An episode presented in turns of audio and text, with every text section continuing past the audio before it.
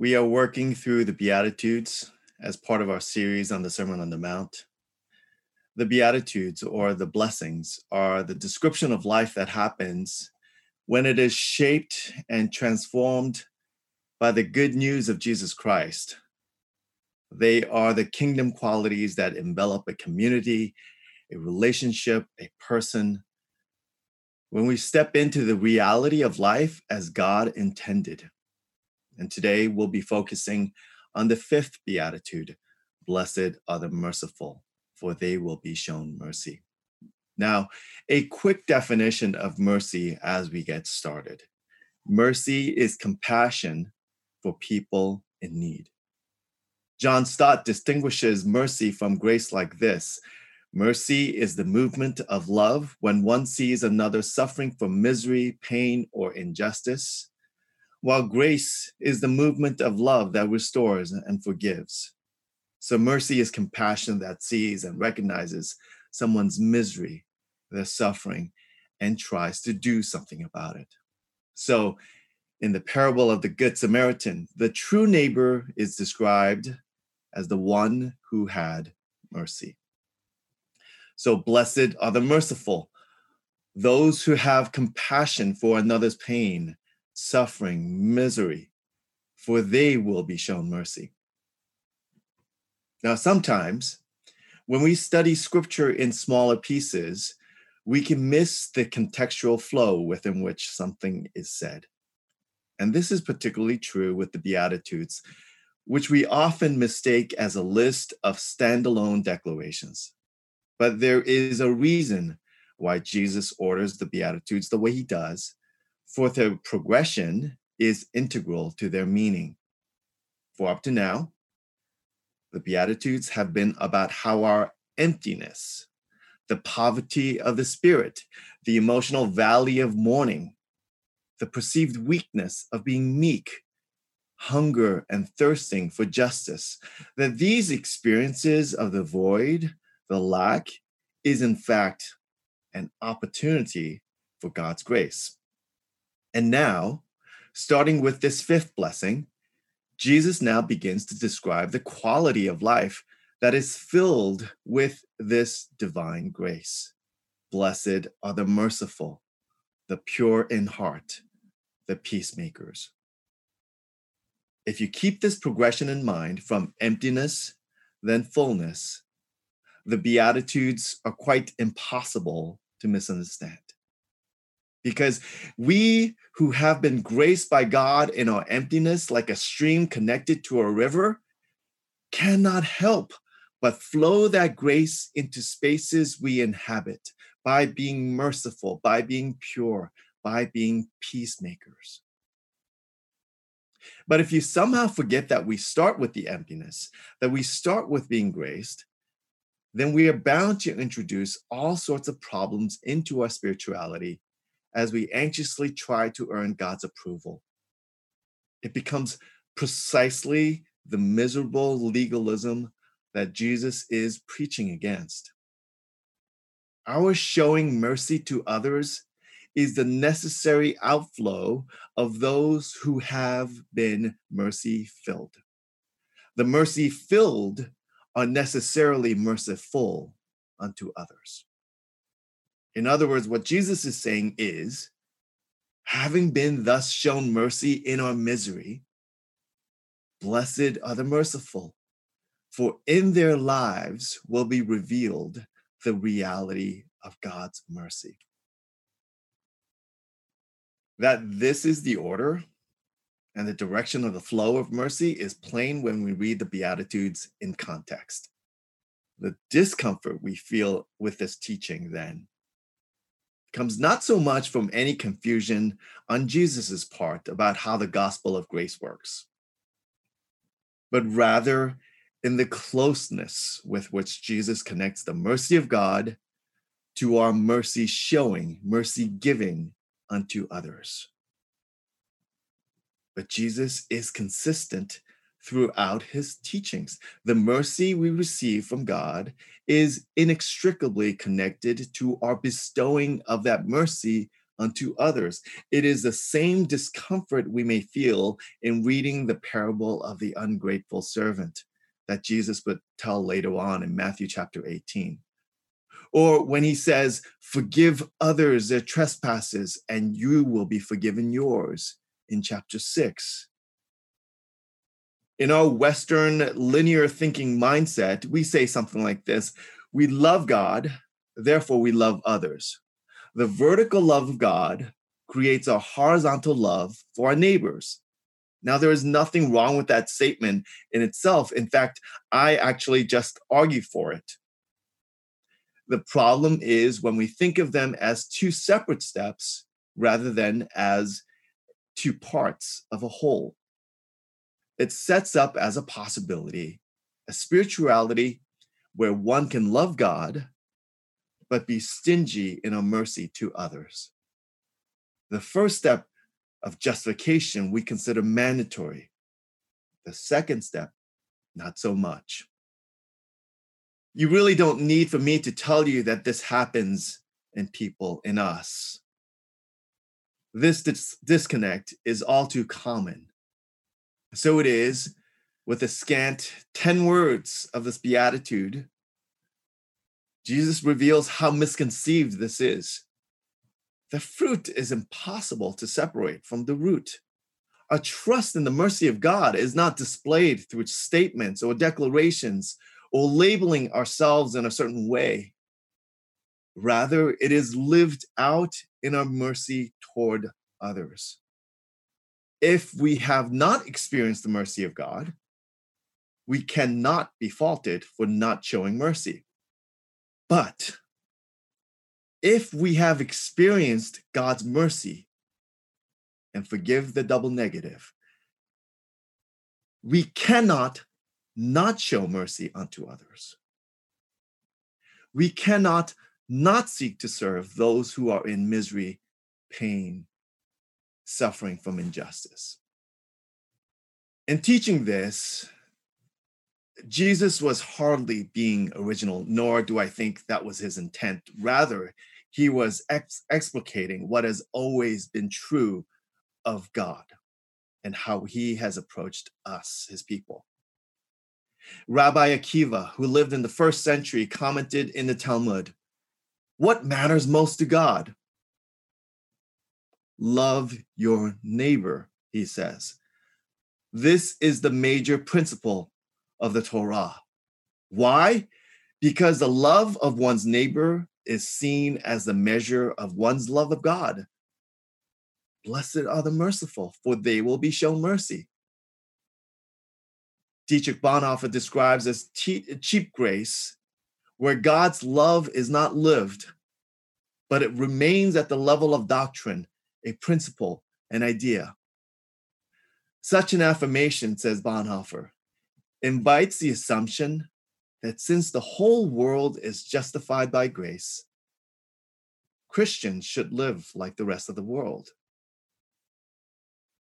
But when we begin to understand ourselves as both recipients and conduits of God's divine mercy, our lives as the means by which Christ extends his mercy unto the world, it cannot but change our very being.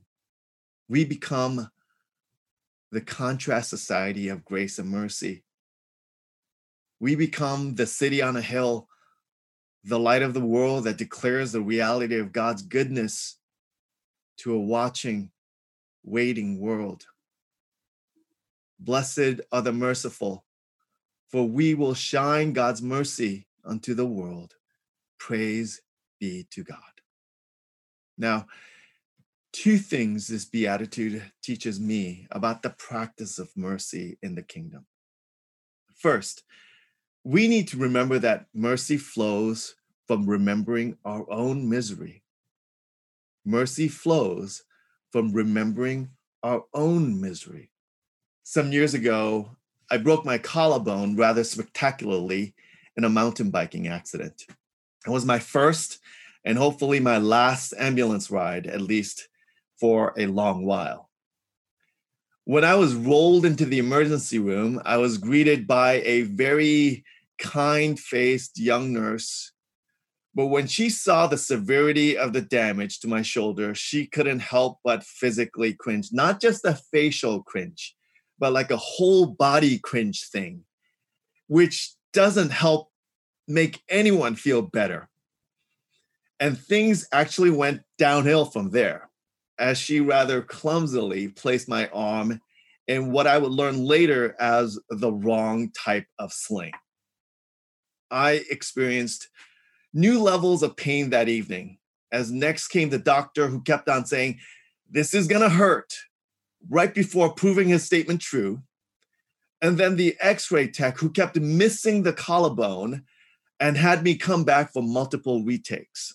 So it was when the shift change came and brought my new nurse, a very large dude who looked like he came out of central casting as an extra in a biker bar with hands built for working heavy machinery, oil rigs, maybe. I was resigned to my misery as I try to convince myself pain is just weakness leaving the body. But this new nurse, he took one look at me and he says to me, Let me put you in a new sling. And very gently, tenderly, skillfully, proceeded to actually make me feel comfortable for the first time in hours.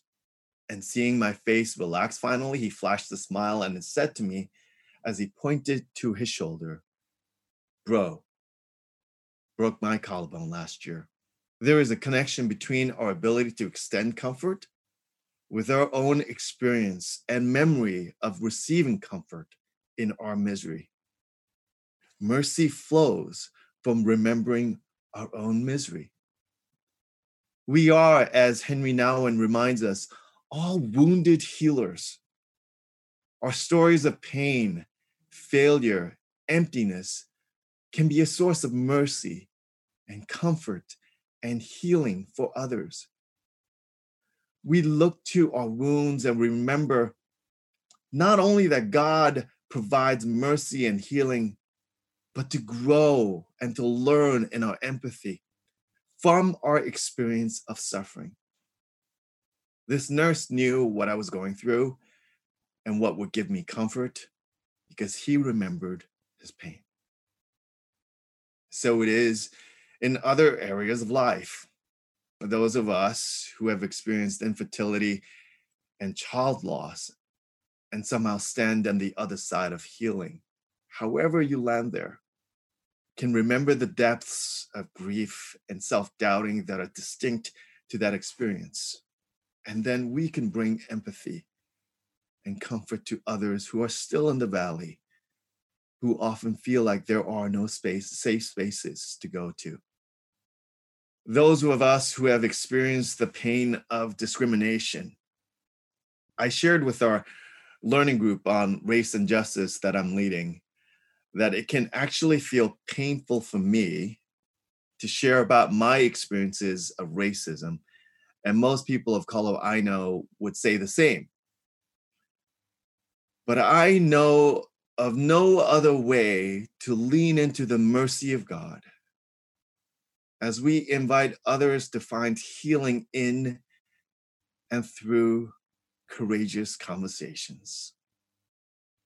Our experiences of pain can be a source of healing and reconciliation for others.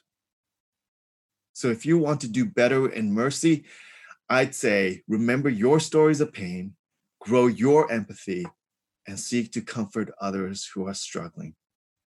Second, we need to foster an attitude of compassion.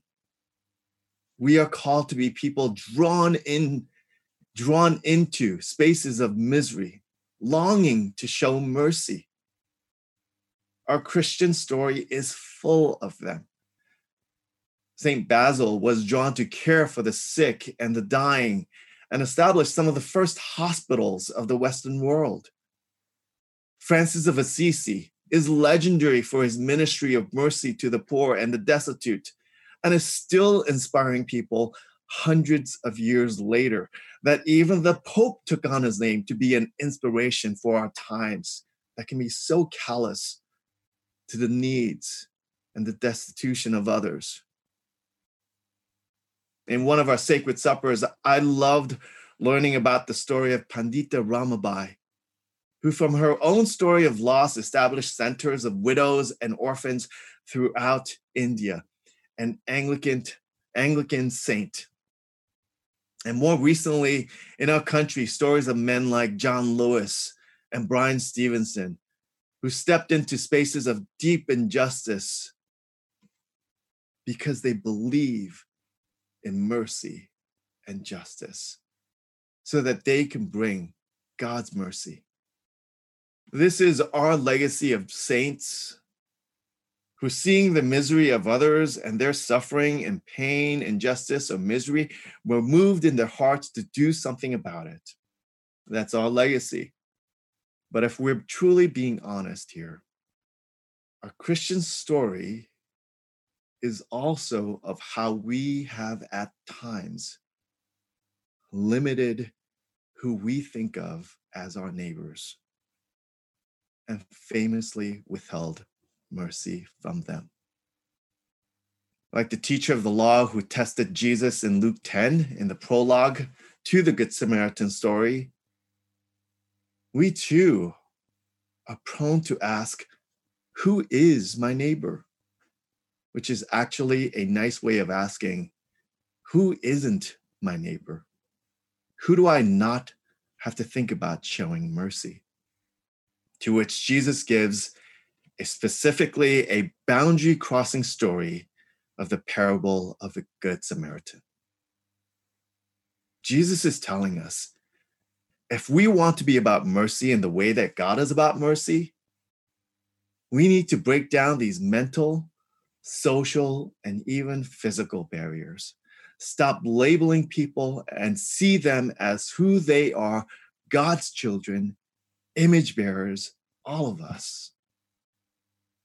So, where are your barriers?